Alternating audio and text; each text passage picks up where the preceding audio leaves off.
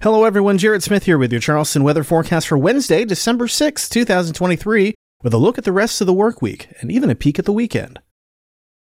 A chilly wind will punctuate Wednesday in the wake of a dry cold front.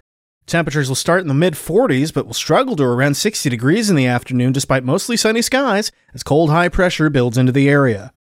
Thursday will be the coldest day of the week as we'll start in the mid 30s in much of the metro area, with freezing temperatures possible further inland.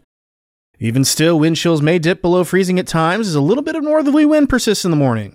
It'll be another crystal clear day, but the unfettered sunshine will only be able to warm us up to the upper 50s as the core of the cold air moves across the area.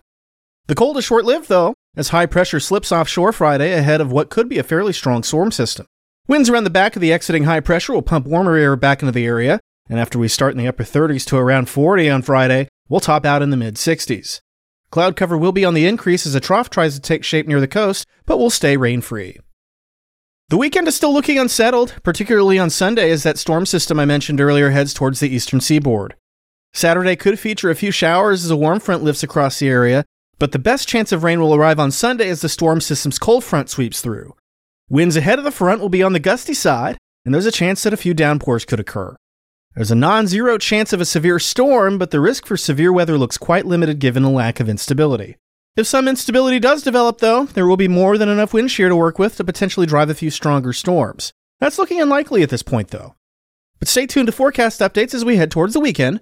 There's still some timing discrepancies and finer details to work out. And that was Charleston Weather Daily for December 6, 2023. I'm Jared Smith.